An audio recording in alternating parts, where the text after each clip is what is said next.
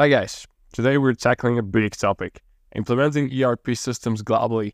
Ever wondered how companies manage these huge projects across different countries with all cultural and legal differences? In this episode, we're breaking down the main challenges and sharing key strategies to make it work. Whether you're in the tech world or just curious about global business, you're in the right place. So let's dive into this world of international ERP implementations and make sense of it all. Welcome to MacDrive, a podcast where I want you to get as much value as possible. During my years of working within the IT world and enterprise resource planning systems, I noticed that this area seemed to be unknown and overwhelming for most people. I was fortunate to meet great mentors who taught me how to grow a satisfying career in this field. Also, I was able to build it with no degree in IT. I graduated as a social worker, and I truly believe anybody can learn what an ERP is and grow that knowledge to the point of getting a fun and well paid job. So, dial in if you want to get more understanding of what these systems bring to the business world, or you'd like to get more information on what possibilities and value this particular area of IT could bring to you. So, just before I dive into each and every single issue and mitigation that we will go through, just a little context for you guys. I've been a part of multiple international projects, including implementing a template around EMEA, working between US, Europe, and India, and what I've noticed was that some companies were doing better and moved really smooth. Doesn't matter which time zones we were talking about. And other companies, even if the projects were smaller and the distances were not that significant, still they had trouble to make the project work. And the only thing that was kind of stopping them was different language or different country. So what I'm doing here is just sharing what I've learned from the best PMs and what I actually saw. So the first point is regarding the cultural differences. And as everybody know, different cultures have different varying business practice, work ethics, and communication styles even. And this can lead to misunderstandings and inefficiencies. And what I've learned and what I experienced is that it doesn't have to be such a exotic environment for let's say us or Europeans. It can happen actually between the countries which are like extremely extremely close to each other, like even neighboring countries. Or the differences can happen between different states even. And the best thing and the best mitigation that I saw was involving local teams in the planning and implementation process. And even PMs were getting cultural training, the implementation team. And there were like two PMs, for example, one local and one from the headquarters. And understanding these local nuances better was extremely, extremely profitable and made this camaraderie spirit within the project, which turned out hell of a better thing.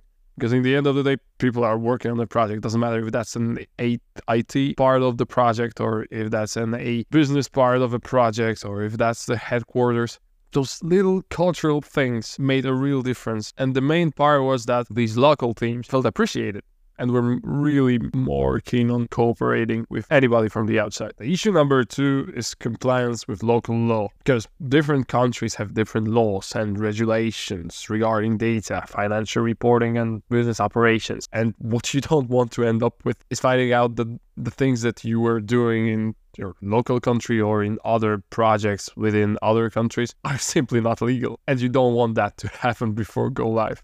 You want to know that before you even start working, right? So the mitigation that again I saw was working closely with legal and compliance experts to understand and adhere to local regulation. And a very popular practice is customizing the ERP system to meet these varying requirements. And basically, there are two options. You can do it by yourself, or you can work with a company, external one, third party, which specializes in these localization packages for given country. And of course, each option has its pros and cons, but when you're selecting and cooperating with the third party, you get this guarantee that it's these guys' job to make sure that their customizations that you will install for this country instance of the ERP system has to be up to date. And even anything new comes up, those guys' job is to update the system to the new laws. All right, point number three language barriers. Mm, that's an elephant in the room, right? Because multilingual environments can lead to communication issues and misinterpretations and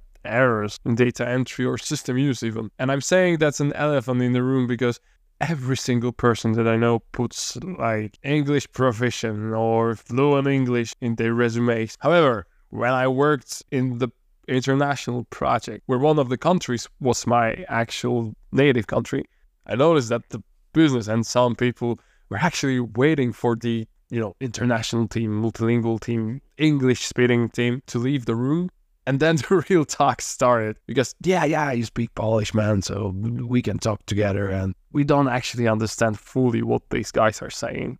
And then I understood that sometimes it's either impossible or you need to find a way of communicating within this international team and assuming that everybody speak English fluently. It's just a wishful thinking. So the mitigation for this one is okay, first one, ensure that the ERP system supports multiple languages or at least have an instruction in the local language so every single user doesn't matter of their level if of English can use the system in the proper way, right? Besides that, a really good practice that I saw was providing training and support materials in local languages right? And even hiring local consultants to run those trainings. And even if we're talking about stakeholders and managers on the top level, using translators or bilingual team members was necessary and prevented a really big misunderstandings on a high level of decision making. Right. Point number four time zone differences. Coordinating across various time zones can be challenging for project management, training, and ongoing support, even.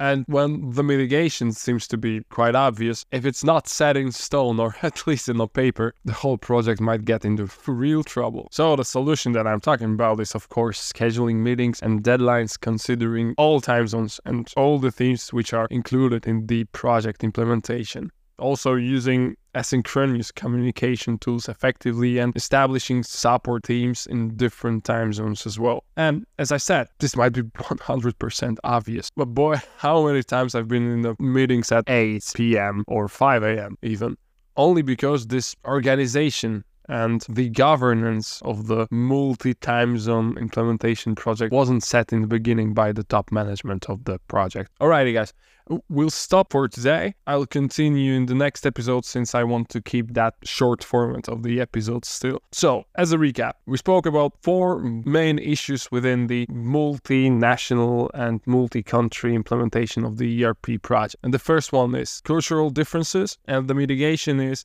involving local teams in the planning and the implementation process, providing the cultural training to the implementation team to understand the local nuances better. The second issue we talked about was regulatory compliance, and the mitigation was working closely with legal and compliance experts and hiring third party companies which are local as well. Issue number three was language barriers, and the mitigation was that ensuring the ERP system supports multiple languages, providing training and support materials in local languages, and if necessary, using translators or bilingual team members. Issue number four was time zone difference and the mitigation, scheduling meetings and deadlines considering all time zones and set up the respect of this time zone differences in the project governance. All right, as said, we'll continue with further issues and mitigations in the next episode. Thank you very much for joining and as always, stay consistent guys. Peace.